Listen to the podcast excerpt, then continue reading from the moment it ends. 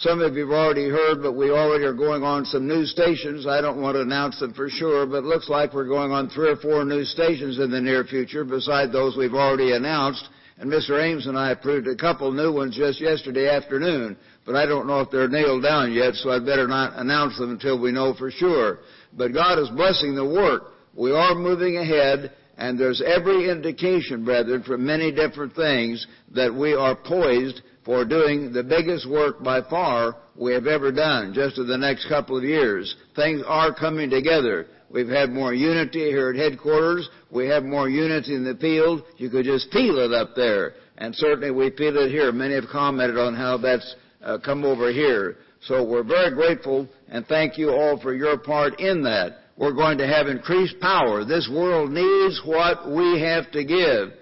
This world is really sick.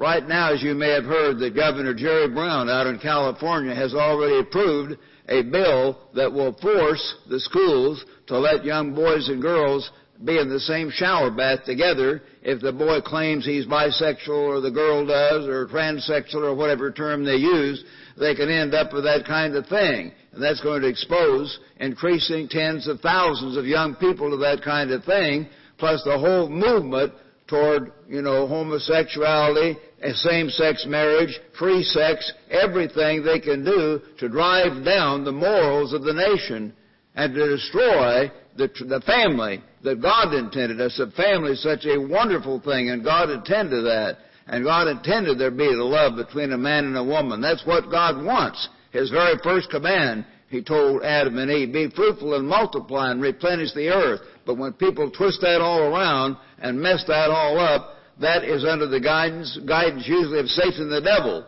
And they don't understand that. But that's what Satan is doing to bring this nation down, and that is speeding up, as we all know.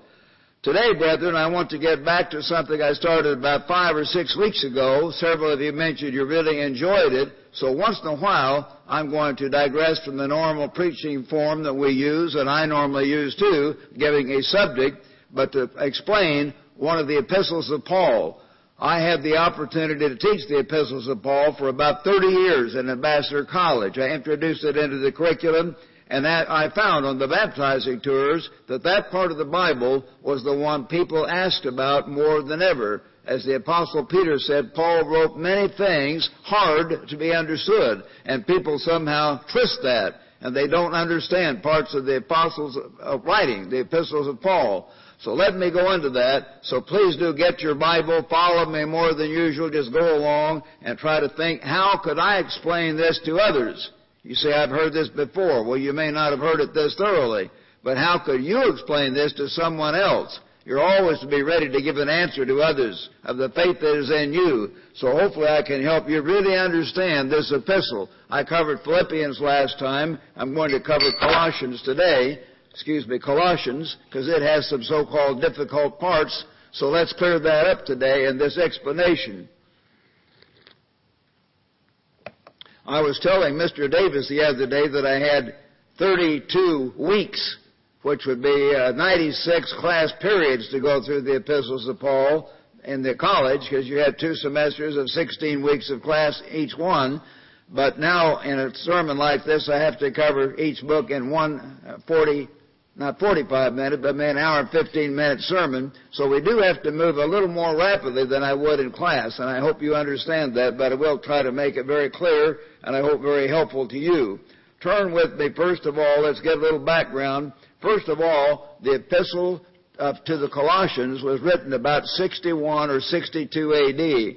Let's say 61 AD from Rome. You can look up in commentaries, there are various speculations, but nearly every sensible commentator realizes it must have been Rome from all the indications that was written from Paul's imprisonment, and it was written during a time he was doing the things that he talks about here in this letter from Rome. And it was written right along with Ephesians and Philippians. They all have some of the same themes. Ephesians, Philippians, Colossians were all written about the same period of time from Paul's imprisonment at Rome. The immediate occasion for the letter And I think it's good that you know that. What prompted Paul to write the letter at this time? Well, he was always writing letters to the churches he raised up, but there is usually a specific situation, and the situation here, and I think I made a mistake this time by not putting in my markers. I just put in little pieces of paper rather than one, two, three across the top. So I'll have to flip around a little bit more.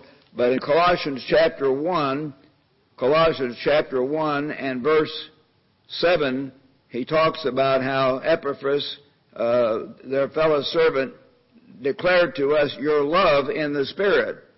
So Paul had not personally known the Colossians. He was told about them and undoubtedly told about the problem they had. And of course, back in chapter, uh, as you read about it also in, in chapter 2 and verse 8, in chapter 2 and verse 8, he said, Beware lest anyone cheat you through philosophy and empty deceit according to the tradition of men. So they were into a pagan, paganized type of religion. Some of them were getting into Gnosticism, an early, early form of Gnosticism, as some of the commentaries explain, which is a mixture of some Jewish ideas, but mainly pagan ideas. And so Paul had to write them to help clear this up. That was the immediate reason he wrote this letter and commented on these things. I would like to say this though as background.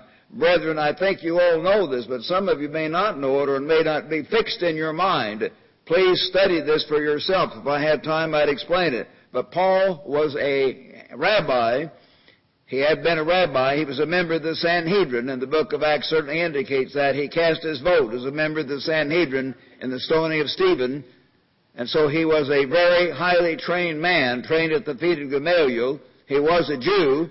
And Paul indicates throughout the, his whole life, as I think you all know, he kept the Sabbath, the holy days, and so on. He certainly was talking as a Jew. He would not talk about some idea of God being pagan or being philosophy. That's crazy. And yet some of these crazy liberal Protestant commentators try to read that in here. We'll see that. But Paul did not think that way. That was not his background at all. So we'll see that as we go along. But Paul was one who honored the law of God, honored the Ten Commandments, and remember, brethren, Jesus Christ himself, of course, kept the commandments, setting us an example. So let's start into the book itself. Last time, as you remember in Philippians, I had to go into high gear the last couple chapters to finish. So I'll try to, I'll try to not waste too much, not spend too much time, I should say, not waste, but spend too much time on the first couple chapters. But I'll have to spend some time at the last part of chapter two. Here it is.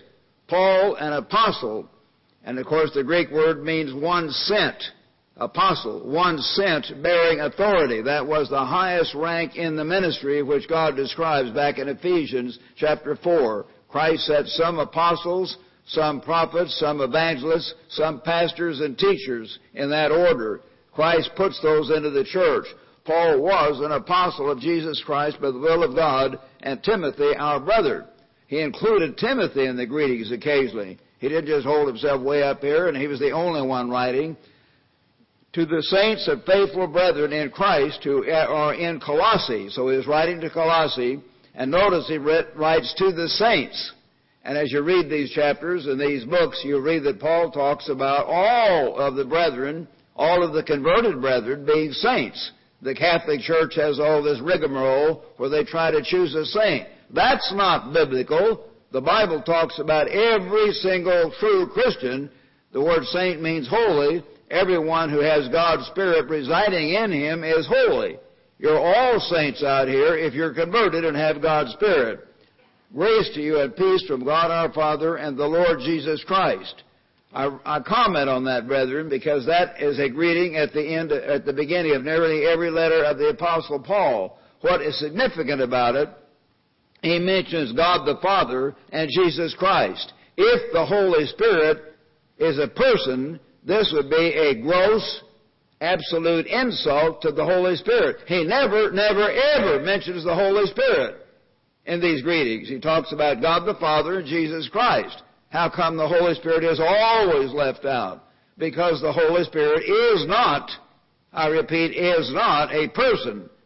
The Holy Spirit is not one of the persons in God's family. It's, it's a wonderful magnificent thing, the very nature and character of God, but when he's talking about the personalities in the family of God, he never, ever mentions the Holy Spirit. We give thanks to God and Father of our Lord Jesus Christ, praying always for you. So Paul was a man of prayer. Mr. Ames is going to give the program tomorrow on prayer. And I think all of you know how terribly important that is. We walk with God. And one way we walk with God is by reading and studying and literally feeding on Christ and having His mind in us. And the other major way we do is by praying lifting up holy hands, as Paul says, without wrath and doubting. Every day lifting up our hands to God. And if you could get in a room where you could pray privately and do that, or even try to pray by a window, which I prefer, if I can, to look out at the sky, God is up there in heaven. If you bend over all the time, you're not necessarily wrong. You sometimes in an intimate place, or sometimes you get tired. You have to bend over. But pray to God. Realize it's our Father who art in heaven. So anyway, he prayed constantly for these people. Since we heard, it shows here he did not know them personally. He, we heard about your faith in Christ Jesus and of your love for all the saints because of the hope which is laid up for you in heaven. The hope is in heaven. A lot of Protestants say, there it is, there it is, we're all going to heaven. Hallelujah. no, it doesn't say that. The hope is laid up for you in heaven, and as it says back in Philippians chapter 1, as we covered when we went through Philippians chapter 1 and verse, uh, no, I think I'm looking, wait a minute, going ahead too fast here. Well, I think it's actually chapter 2, uh, in Philippians chapter 2 and verse 20, I suppose is what I'm looking for here.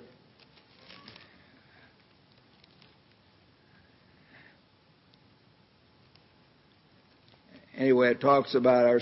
Our, chapter 3, I know, talks about, uh, chapter 3, verse 20, says our citizenship is in heaven. Philippians 3, 20. From which, doesn't say we go there, from which we also eagerly wait for the Savior, the Lord Jesus Christ. So He's coming from heaven. And as you look back in 2 Corinthians, if you want to turn back to 2 Corinthians chapter 5, this is 2 Corinthians chapter 5. It kind of explains this aspect of things too.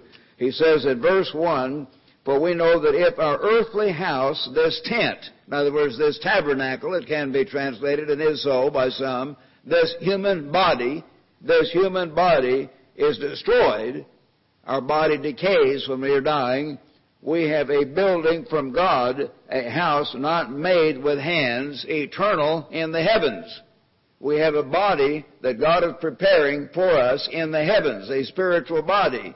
Then say, there it is again, we go to heaven. No, read on. Just keep reading. Let the Bible interpret the Bible. That is one way to understand the epistles of Paul and all of the Bible.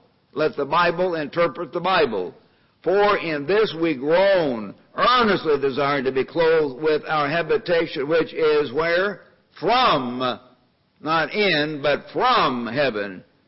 For if indeed, having been clothed, we shall not be found naked, for we are in this tent grown, being burdened, not because we want to be unclothed, we don't want to die and be nothing, but we want to be clothed upon. We want to be swallowed up by life. So anyway, it's the heavenly body from heaven, not in heaven. So you've got to let all these scriptures be put together to understand that, along, of course, with uh, John chapter 3 verse 13. John 3 verse 13, where Jesus said, No man has ascended to heaven except Christ who came down from heaven. So it's important to get these references so you can understand and you can uh, stop the mouths of those who try to twist these scriptures by reading just part of them and not really understand them. So your hope is laid up in heaven. God is preparing our reward up there, but Christ is going to bring it back here, our spiritual body. Then we'll be given a spirit body from heaven, which you heard before in the word of the truth of the gospel. Brethren, in this church, we happen to have the truth. I didn't think it up. Mr. Ames didn't think it up. None of us here thought it up. And even Mr. Armstrong didn't think it up. God gave it through His Word, and Mr. Armstrong was ordained by a branch of the Church of God in Oregon, and the Church of God, which had come right down from the apostles, had many of the basic truths. They understood that the kingdom was to be here on earth.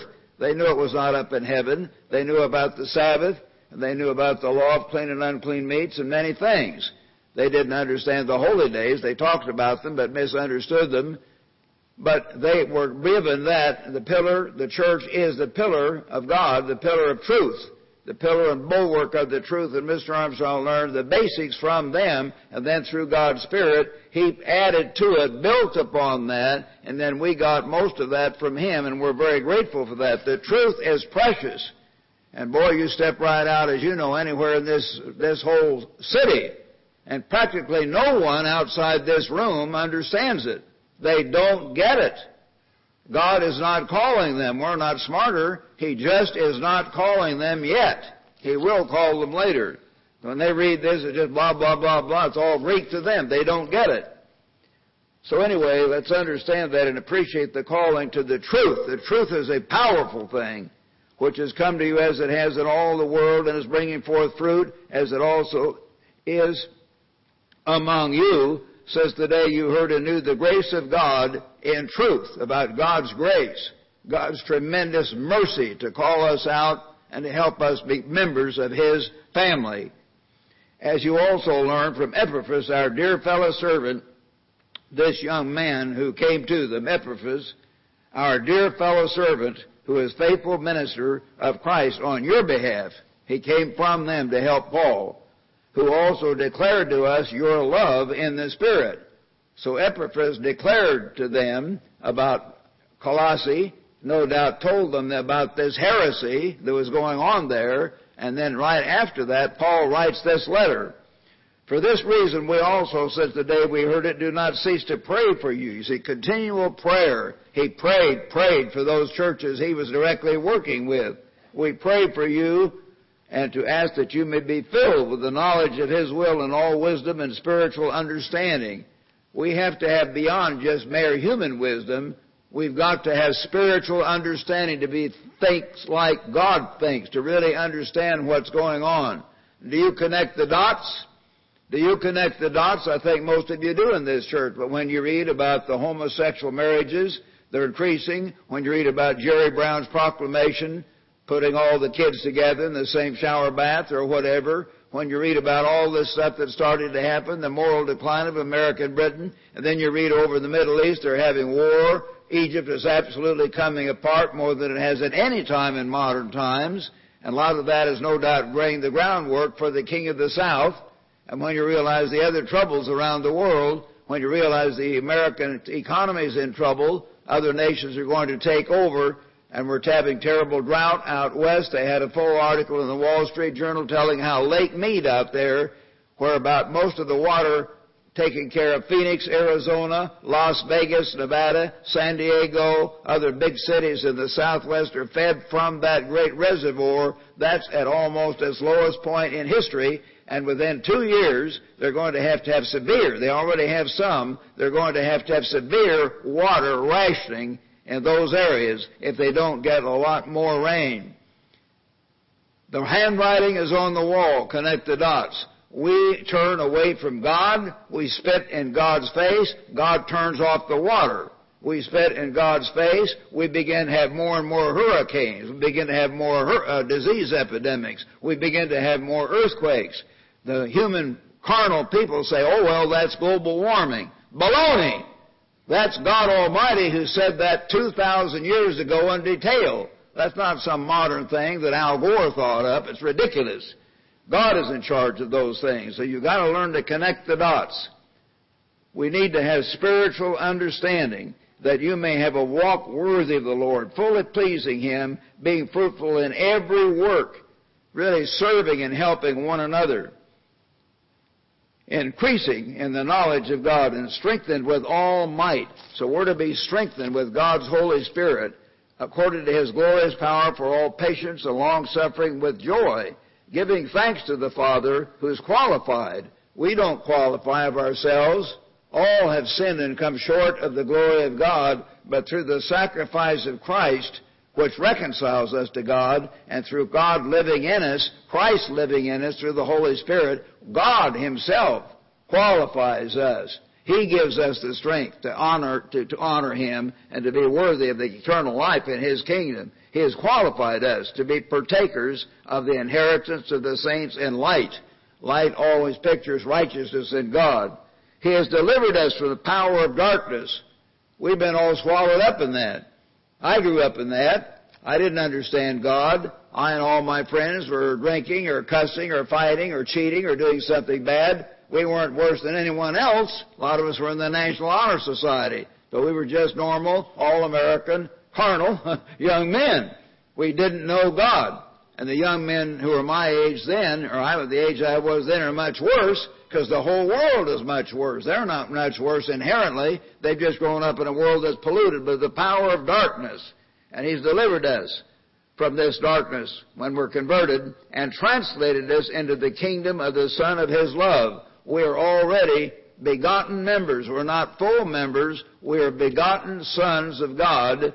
Get it? and we are begotten, not yet full members, but begotten members of the kingdom or family of God right now if we have God's Spirit, in whom we have redemption through His blood.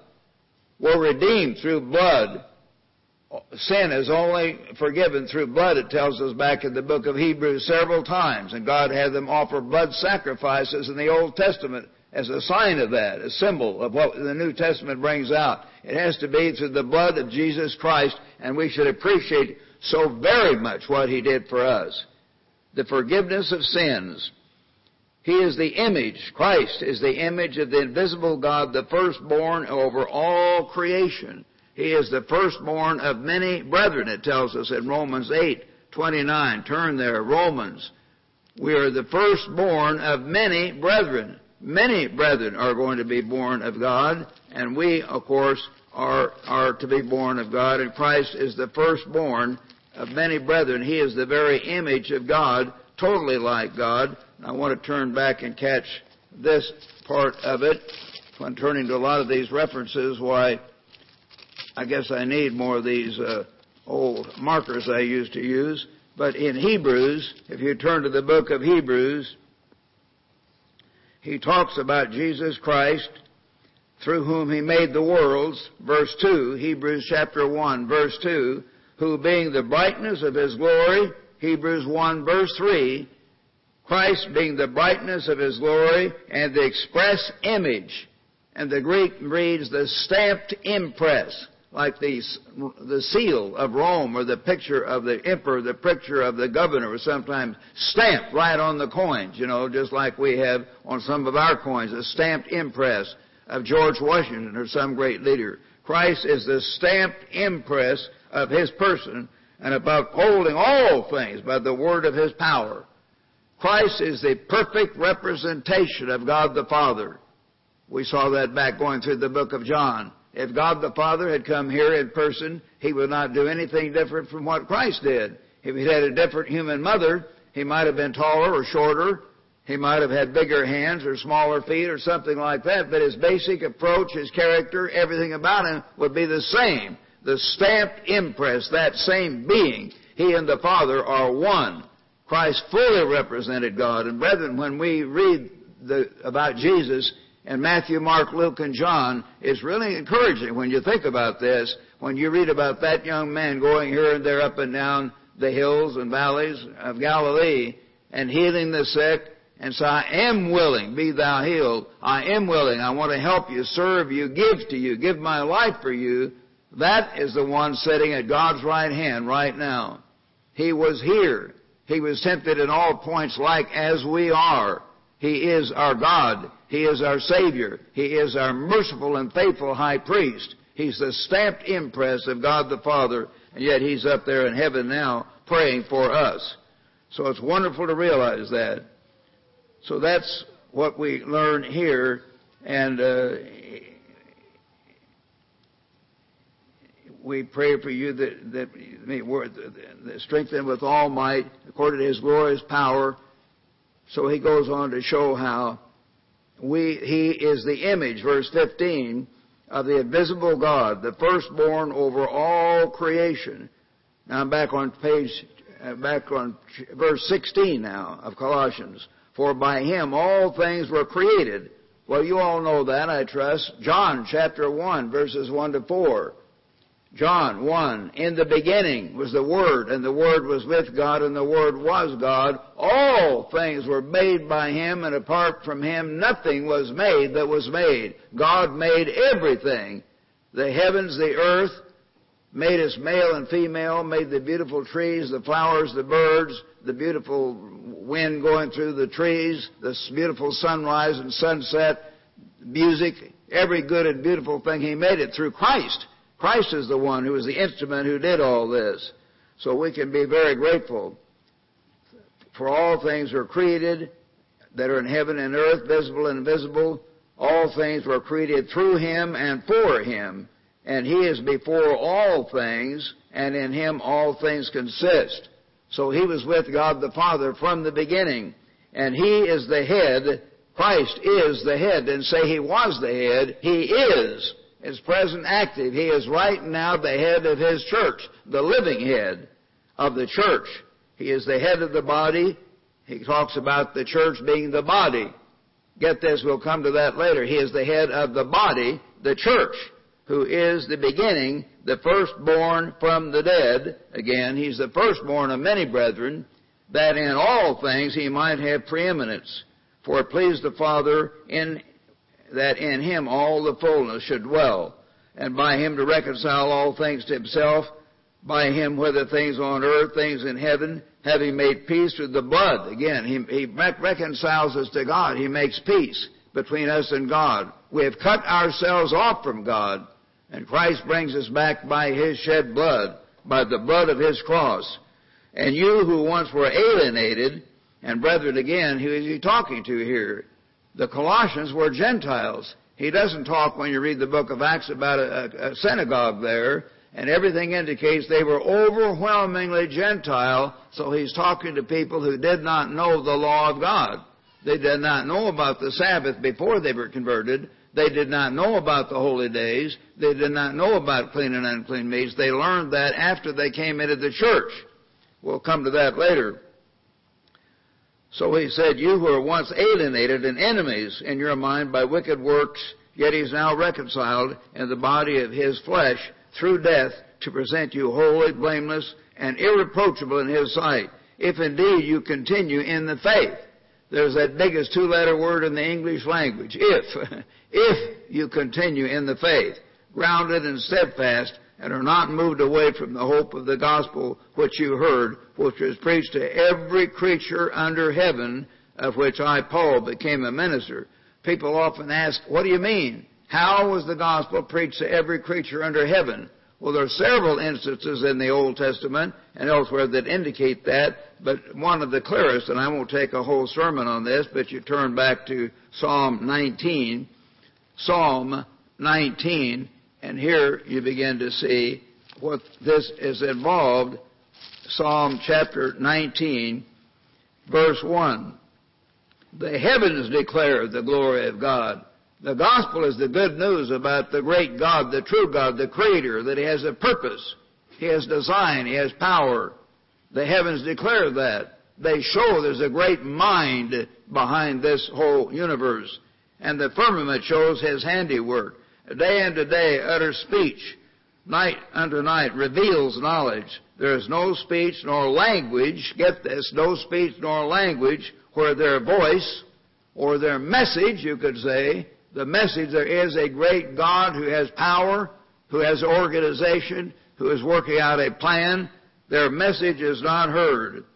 Their line or their direction has gone out through all the earth and their words, again, their message to the end of the world so that basic message about a creator was given man by God, and God calls man a fool even in the Old Testament if he doesn't know God. He ought to see these things in creation and realize this magnificent creation, these interlocking, overlapping laws and systems in all of nature demand an organized being. They demand a great mind. This creation demands a creator.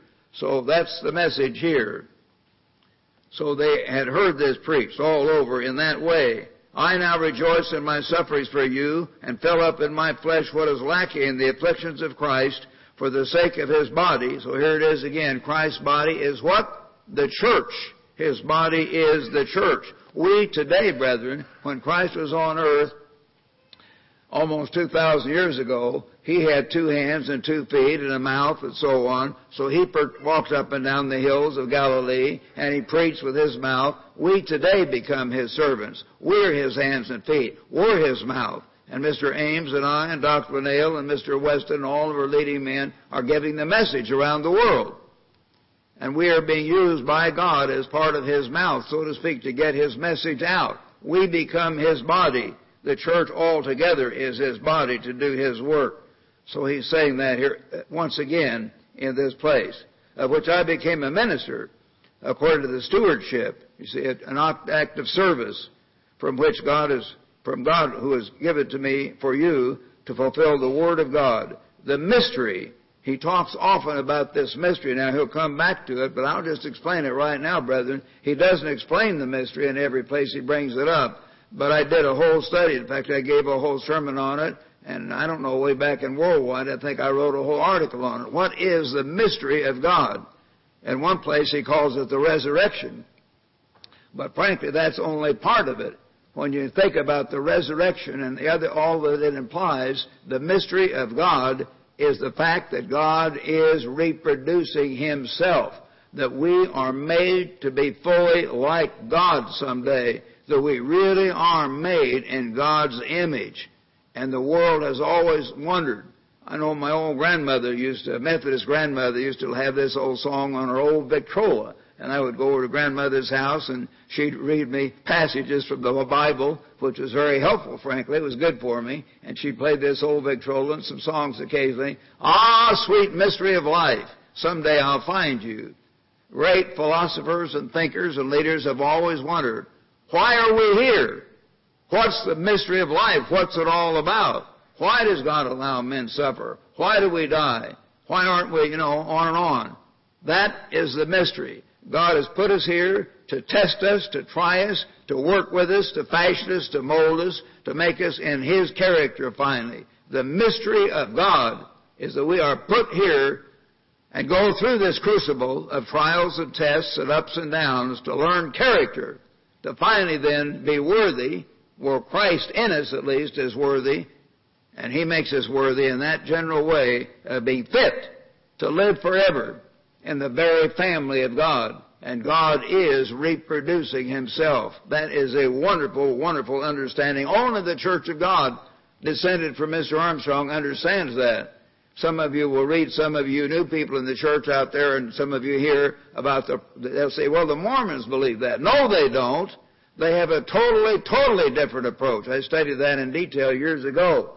They think that they were already out there somewhere. They have invented the names like Kolob, K-O-L-O-B, a planet. They think they came from Kolob or somewhere, and they kind of transmigrate through this human flesh, and then they go back out there again. They don't understand what it's all about.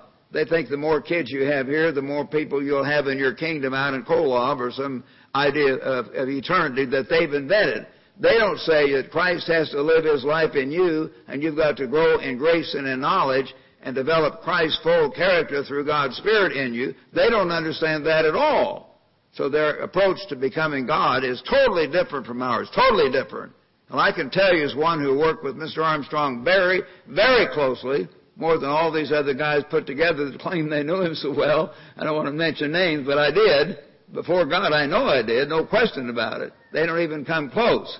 Mr. Armstrong did not get this idea from the Mormons or anyone else.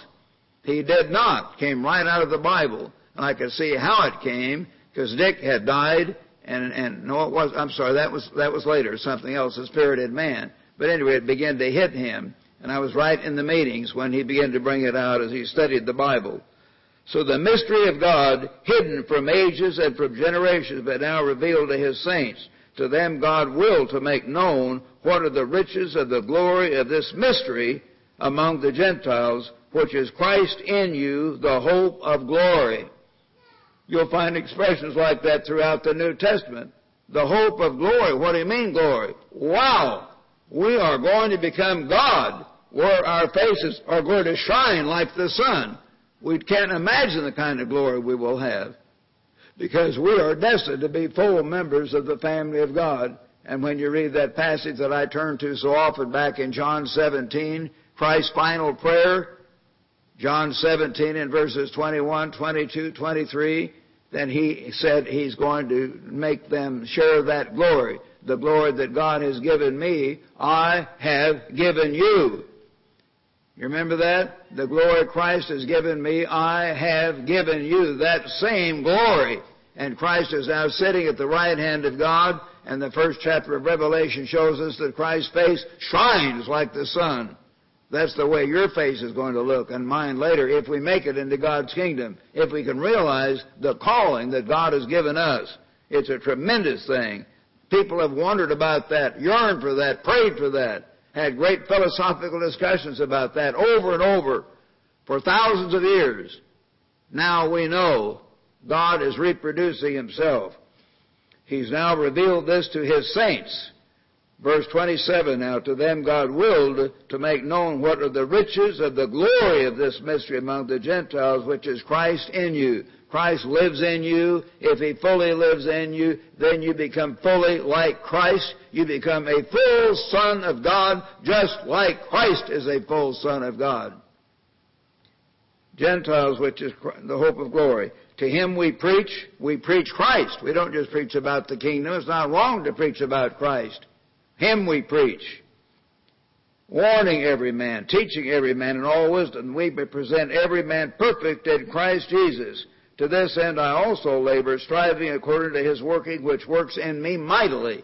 It's Christ who lives his life in you. Again, my favorite verse, Galatians 2.20. I'm crucified with Christ, nevertheless I live, yet not I, but Christ lives in me.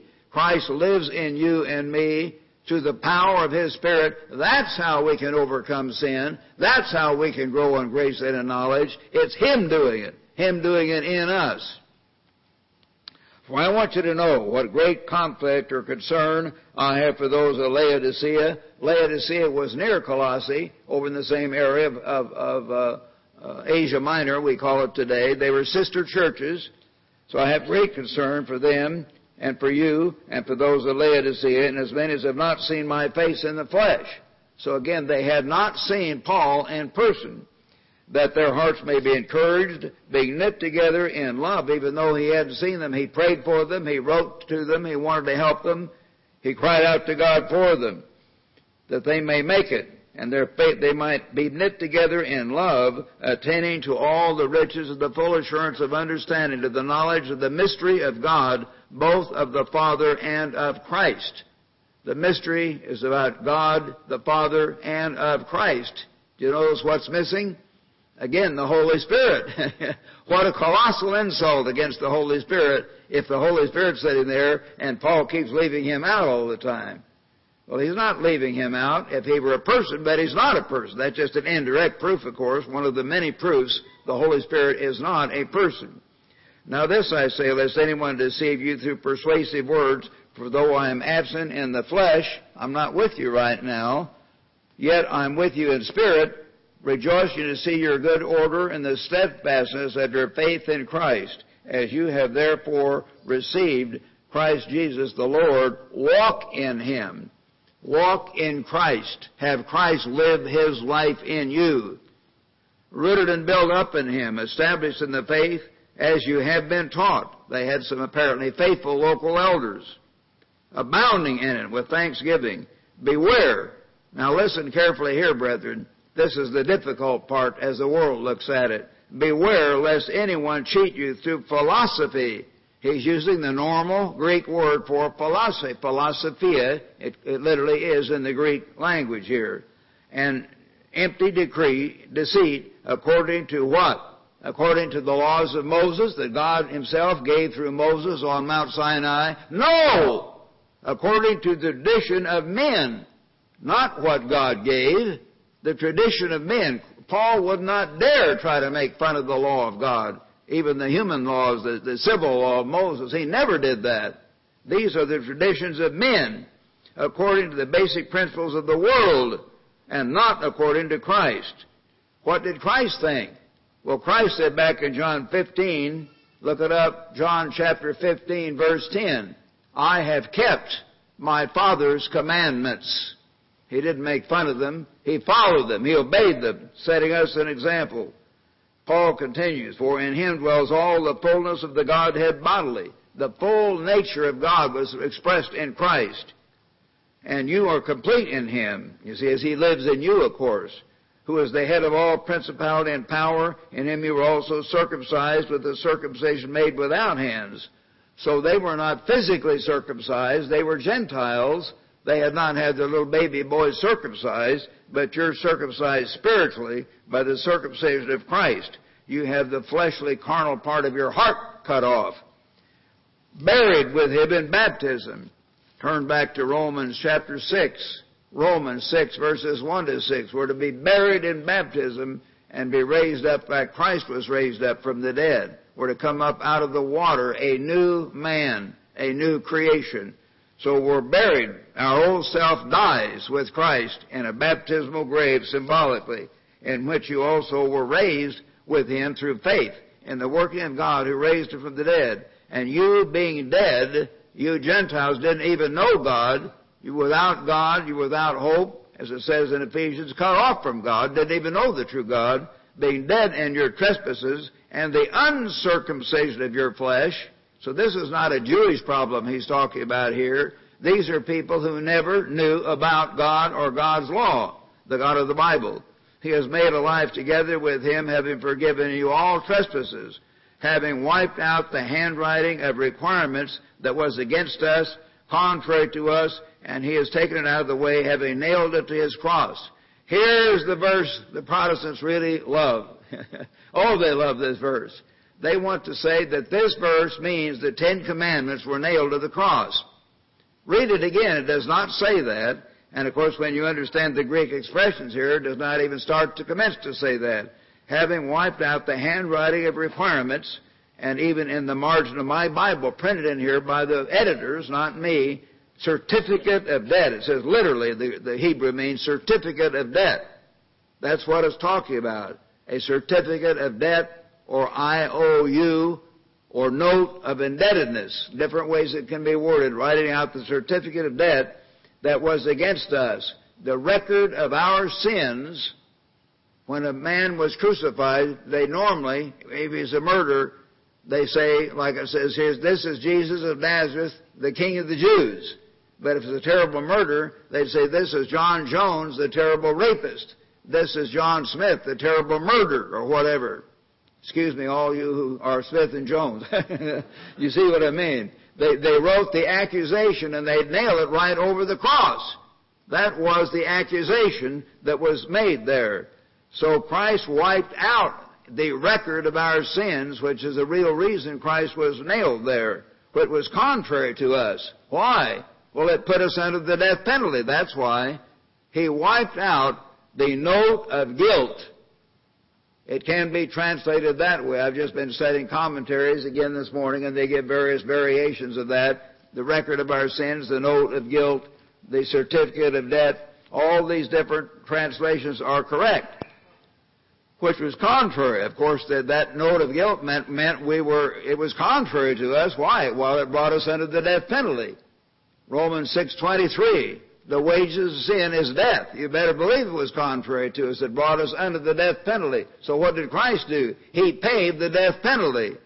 And so what was the record that they put over him? Jesus Christ the murderer? No. It really made, remember why it made the, the Jews mad? They were hoping something bad would be put up there. Instead of that, Ty, uh, what Pilate wrote up there, the very thing they didn't want.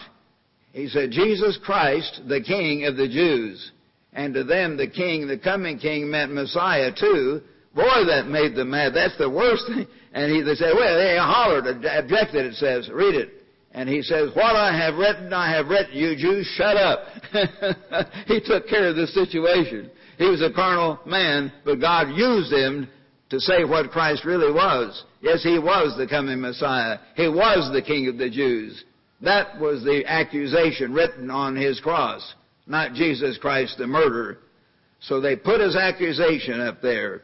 But normally, he took our record of our sins and nailed it to his cross. He took the record of our sins and he paid the penalty and nailed it to his cross. He died in our stead, having disarmed principalities and powers, the demons, Satan's whole host that brought us down, that got us under the power of Satan by deceiving us, by putting wrong attitudes in our minds, by causing this whole world to turn us away from God.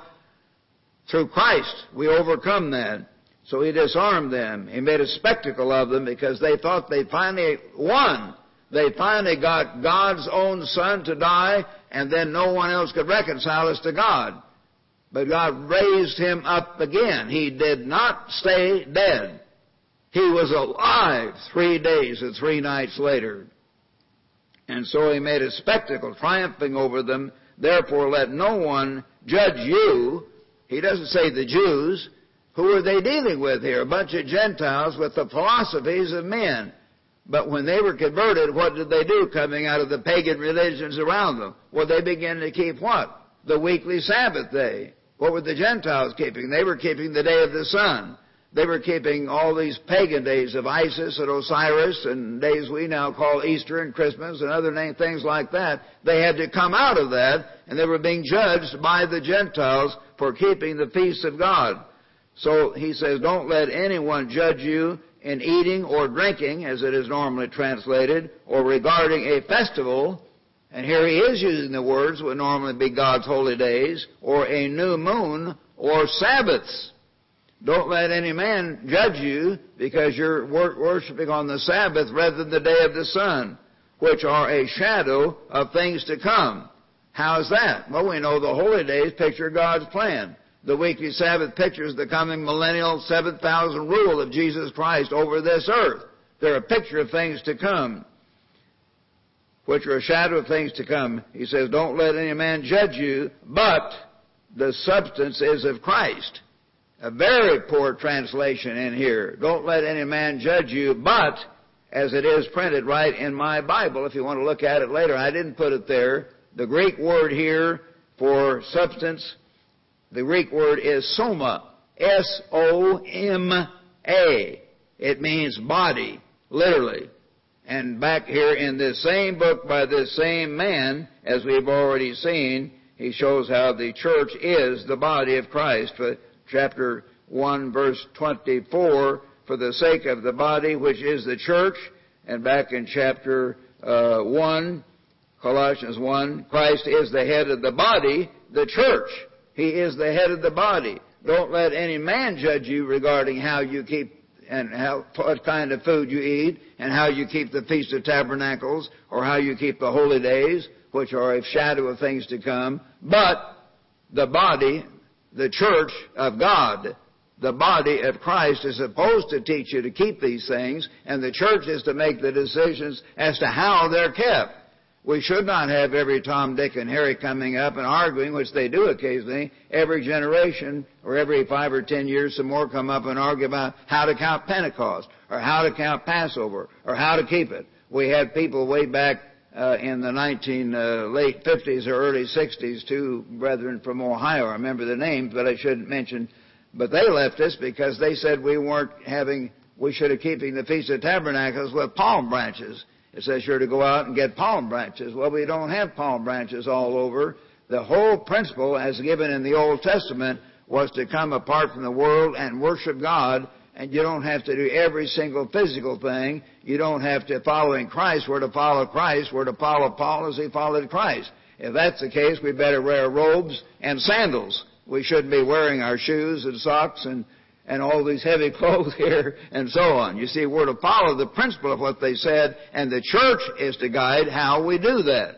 Don't let any man tell you how to keep the holy days, but God does have government in the church. We're to learn that government. We'll respect Christ's rule over the church, but the body, soma, let the body of Christ, and that's the correct translation. Look it up. The same word he uses back in chapter 1, verse 18. The same word the same apostle uses, meaning the church. The church is that body. Let no one defraud you of your reward. Don't let anyone cheat you out of your reward, brethren, Paul is saying. By taking delight in false humility, trying to go around with all kind of ascetic behavior and giving up, you know, fun and games in the right way, and worship of angels. Don't let anyone get you into worshiping angels or demons, you know, getting to seances or spiritism or the occult as they were doing back then. Intruding into those things which he's not seen, vainly puffed up by his fleshly mind.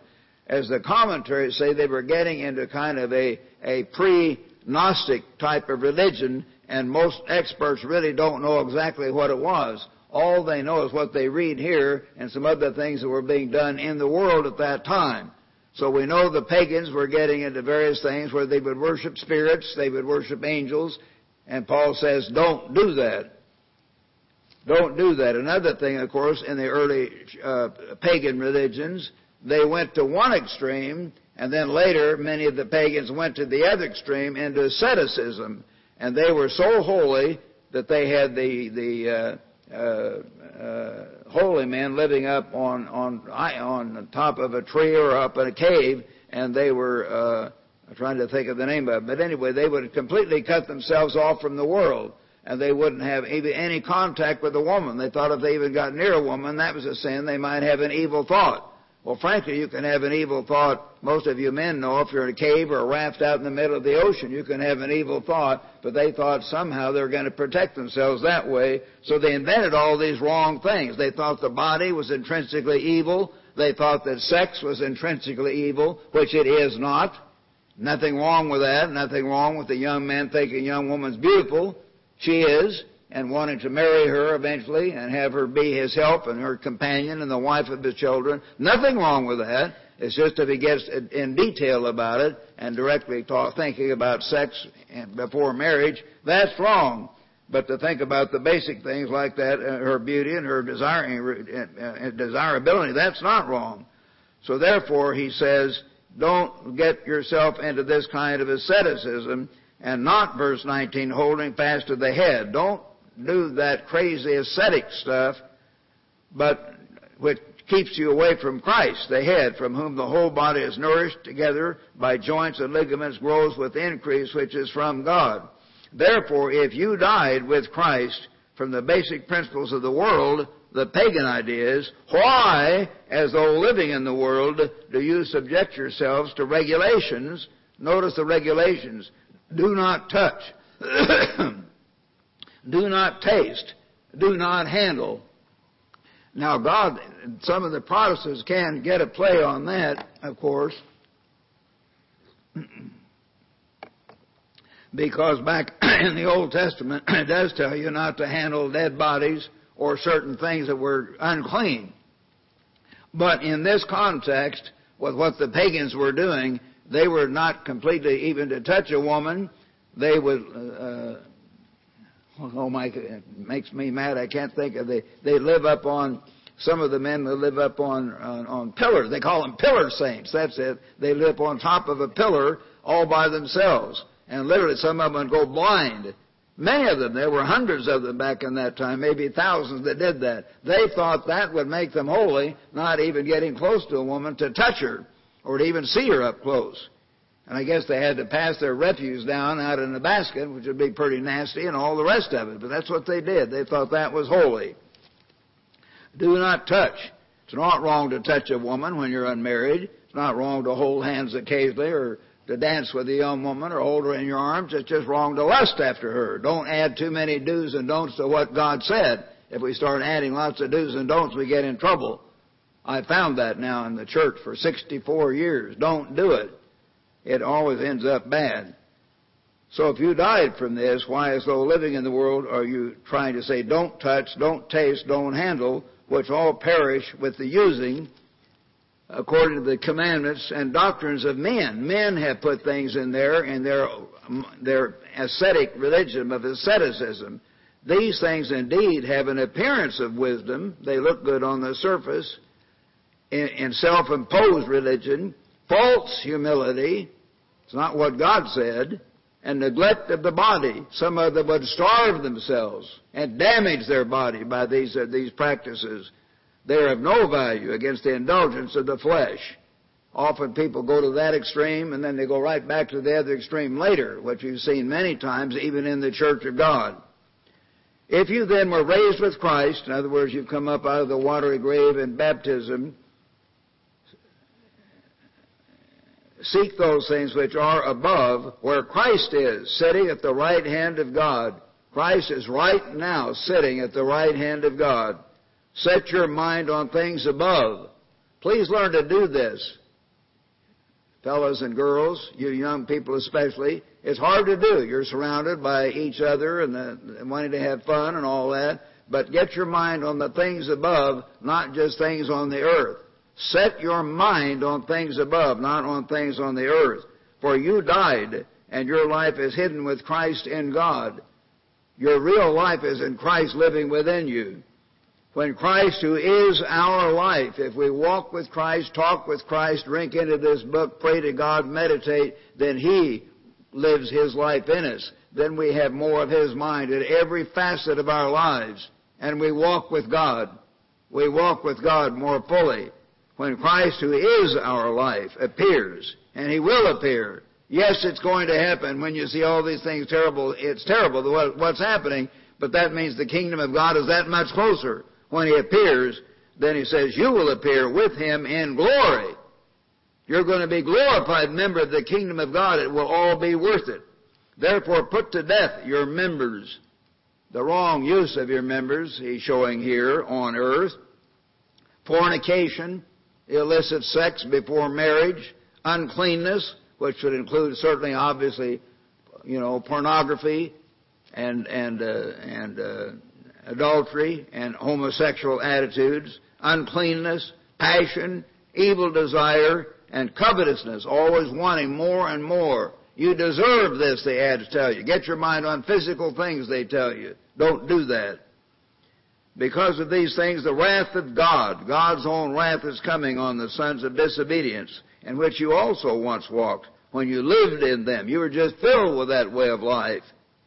But now you also must put off all these. Get rid of these things, Paul says. Anger, don't be angry at people all the time. That's going to hurt you. It doesn't hurt the one you're angry at. It just hurts you. It gives you ulcers. It'll give you high blood pressure. It'll give you heart disease, all kinds of things. Don't let that anger get hold of you. Get rid of it. Pray God to get it out of there. Wrath, malice, uh, blasphemy, filthy language, being cheapening in the way that you talk and act. Filthy language out of your mouth. Do not lie to one another, since you put off the old man with his deeds, and to put on the new man. You've come up out of the watery grave with Christ. Let Christ live in you. Cry out for Christ to live in you, who is renewed in knowledge according to the image of him who created him. Christ is the one who created us. Where there is neither Greek nor Jew, circumcised nor uncircumcised, it doesn't make any difference in Christ barbarian, Scythian, slave or free, Christ is all and in all. And that's a wonderful statement when you really think about it. Christ is all and in all. He's the end and the beginning. Therefore, as the elect of God, holy and beloved, put on tender mercies, kindness, humbleness of mind, meekness, long suffering.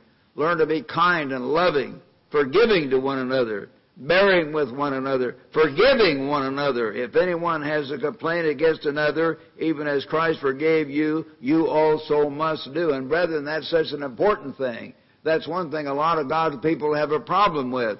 They just won't forgive each other fully. Please learn to do that. Get it out. Get rid of it.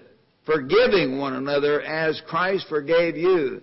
And God tells us back in, in Matthew, if you don't forgive others, God will not forgive you. Boy, that's a strong statement.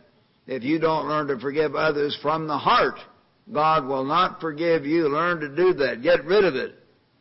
But above all these things, put on love, the real love of God, to love God with all your heart and strength and mind, and to really genuinely love your neighbor as yourself, and genuinely think, how can I best serve this fellow human being? This fellow human being made in God's image, how can I help his life to be more rich and more full? So that's what God wants us all to do. Put on love, which is the bond of perfection, and let the peace of God, God's real peace, rule in your hearts, to which also you were called in one body, and be thankful. Let the word of Christ, this word in this book right here, let it dwell in you richly in all wisdom, teaching and admonishing one another in psalms, hymns, spiritual songs. A lot of times in the early church there in Pasadena, we had hymn singing, and I think we have some in here too occasionally in various activities, but that's good. Up in the camp they had hymn singing, I think, on the Sabbath morning as they used to an ambassador. Just reading and singing those words of God are really encouraging. Singing the way, uh, psalms of God. Singing with your grace in your hearts to the Lord. And here's a key verse. Verse 17. Whatever you do, if you get married, if you have a job, it doesn't make any difference. Whatever you do, in word or deed, do all in the name by the authority of Christ, giving thanks to God the Father through Him. Thank God for this beautiful young woman who's been willing to leave her home and be your help, your companion the rest of your natural life. Love her, cherish her, protect her, and protect and encourage her, not just physically, but mentally, emotionally, and so on. Encourage her, build her, and the wife trying to help and build and strengthen her husband, give each other to each other in every way, and to all the brethren, help and serve them in that way. Do all in the name of Jesus Christ, giving thanks to God the Father through Him. Wives, submit to your own husbands as is fitting in the Lord. Don't make your husband try to argue with you. Try to just say, yes, dear. the two best words. Husbands are taught to do that, but wives are to do that too. And, and wives, submit to your husbands. Husbands, love your wives. If your wife is not perfect and argues or does things bad, do not be bitter toward them. Some men just get bitter and they want to leave their wives or put her down. That's wrong. Children, obey your parents in all things, for this is well pleasing in the Lord. Fathers, do not provoke your children. Don't push your children too hard, too fast. Be patient. Be thoughtful, lest they become discouraged. Servants, obey in all things your masters. Obey your bosses. And here in the work, obey your supervisors or those working with you. Have the attitude. They're servants of God, and they're not perfect, and nobody's perfect, and I'm not perfect, and Mr. Ames is not perfect, and none of us are perfect. The only one perfect is Christ. But learn to submit to an imperfect boss. Learn to submit to an imperfect leader as long as it doesn't break God's commandments directly. And then God will bless you for that. If you get to be the boss, you're going to not be perfect either. Think about it. what if you're made the supervisor? Will you be a perfect supervisor? No. Obey in all things your leaders, your masters, according to the flesh, not with eye service as men pleasers, but sincerely, trying to honor the office. Honor the office that God has set, fearing God.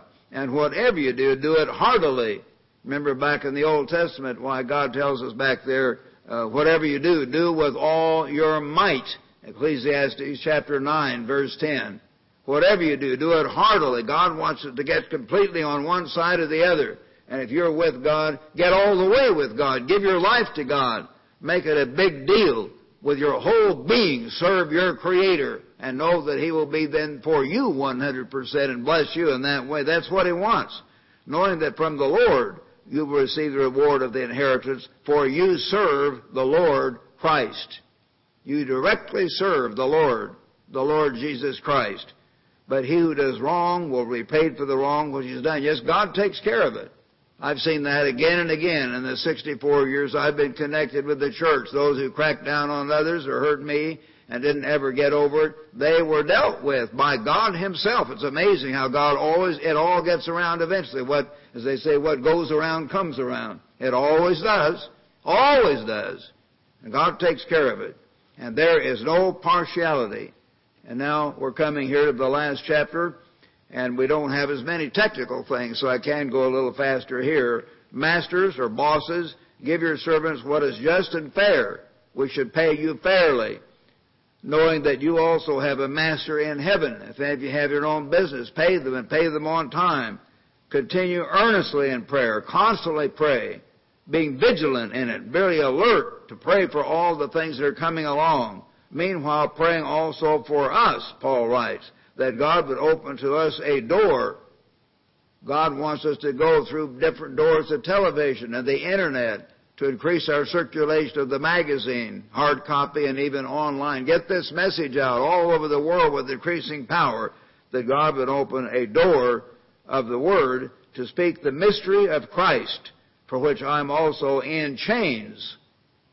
He reminds them, I'm in a chain. I'm a Roman slave, a Roman prisoner over here in Rome, that I might speak, make it manifest as I ought to speak. Walk in wisdom toward those who are outside.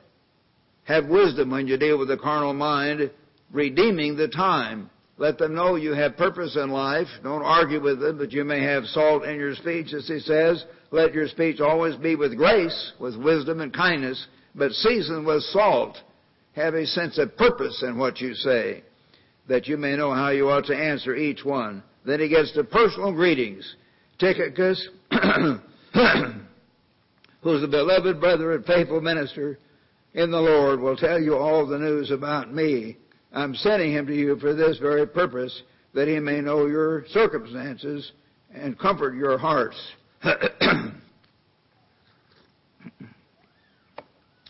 With Onesimus, remember Onesimus was a runaway slave, Paul talks about in Philemon, a faithful and beloved brother who was one of you. So Onesimus was originally from Colossae, who was one of you they will make known to you all things which are happening here. Aristarchus, my fellow prisoner, so Paul was in prison, reach you with Marcus, the, the, the cousin of Barnabas, or nephew, it perhaps should be, sister's son, about whom you have received instruction. If he comes, welcome him. And Jesus, who is called Justus, a number of people were named Jesus back then. These are the only fellow workers for the kingdom of God or of the circumcision. They were Jews who were helping Paul. They have proved to be a comfort to me. Epaphras is one of you, a fellow Gentile from Colossae, a servant of Christ. Notice this, reach you, always laboring fervently. You can picture him down on his knees. Help my brethren, help my brethren, guide them, rebuke Satan, heal so and so, bless so and so, deliver so and so. He was laboring fervently for them in prayers that you may stand perfect and complete in all the will of God. For I bear him witness that he has a zeal for you, and those in Laodicea and those in Hierapolis. Luke, the beloved physician, is God against doctors in every case? No. He calls Luke the beloved physician. And of course, back in Matthew 9 and verse 12, why Jesus said, in Matthew chapter 9. Try to keep your place here and turn there, or I'll just read it to you. Matthew 9 and verse 12, he said, Here, when Jesus heard that, he said to them, Those who are well have no need of a physician, but those who are sick. He didn't say the physician is wrong. There are certain things a physician can do. You just got to be sure that you don't have them doing all things that are not good. But he does talk about Luke, the beloved physician, and it's hard to get the balance. and Demas greet you. Greet the brethren in Laodicea, a nearby city, and Nymphas, and the church in his house. So this man had a church right in his home. And brethren, sometimes we get the feeling that the apostolic church was a great big church with thousands of members all over. Well, there were thousands of them in Jerusalem, but scattered around the Roman Empire were many, many dozens of little home churches, much smaller than we have here, obviously. People maybe just 20 or 30, 40 people meeting in someone's home all over. Home churches. A church in his house. Now, when this epistle is read among you, see it's read also in the church of the Laodiceans, spread these letters around, share them that you likewise read the epistle from Laodicea. So Paul apparently wrote them a letter, and God did not choose to put that letter in the New Testament. That's interesting. God guided those to put the messages in here that we needed. And say to Archippus, take heed to the ministry of which you've received in the Lord that you may fulfill it. Kind of a final joke to this young man. Be sure you fulfill your ministry, John or George, or Archippus, he says right at the end here. This salutation, so the salutation in these letters comes at the end, by my own hand. So Paul would write out a final few phrases in his own handwriting. Maybe he had the same problem that I do. His handwriting wasn't too good, I don't know, but he'd write it right at the end in his own hand and dictate the rest. Paul, remember my chains. A second time. Please remember, brethren, I'm in prison. And I could say to you sometimes, remember my stroke. My chains are not being in a Roman prison with chains, but having to be helped up and down and being tired and have to push myself harder. So I can say, remember my chains too, but remember the chains of all of us, because some of you are suffering more than I am. And my wife is in danger, of course, in her health and others, and they need our prayers. Remember those who are suffering. Grace be with you. May God's grace, may God's mercy, may God's love be with you. Amen. So that's what Paul wrote. And that's a marvelous letter when you think about all these things to tell us how to forgive each other, to love each other, to pray for each other, and all the technical things he said as well. And I hope I've made it a little bit more clear to you than in your own study. So go over your notes, and I hope you then could explain these things to others so they can deeply understand these awesome epistles that God Almighty preserved now for 2,000 years in the New Testament.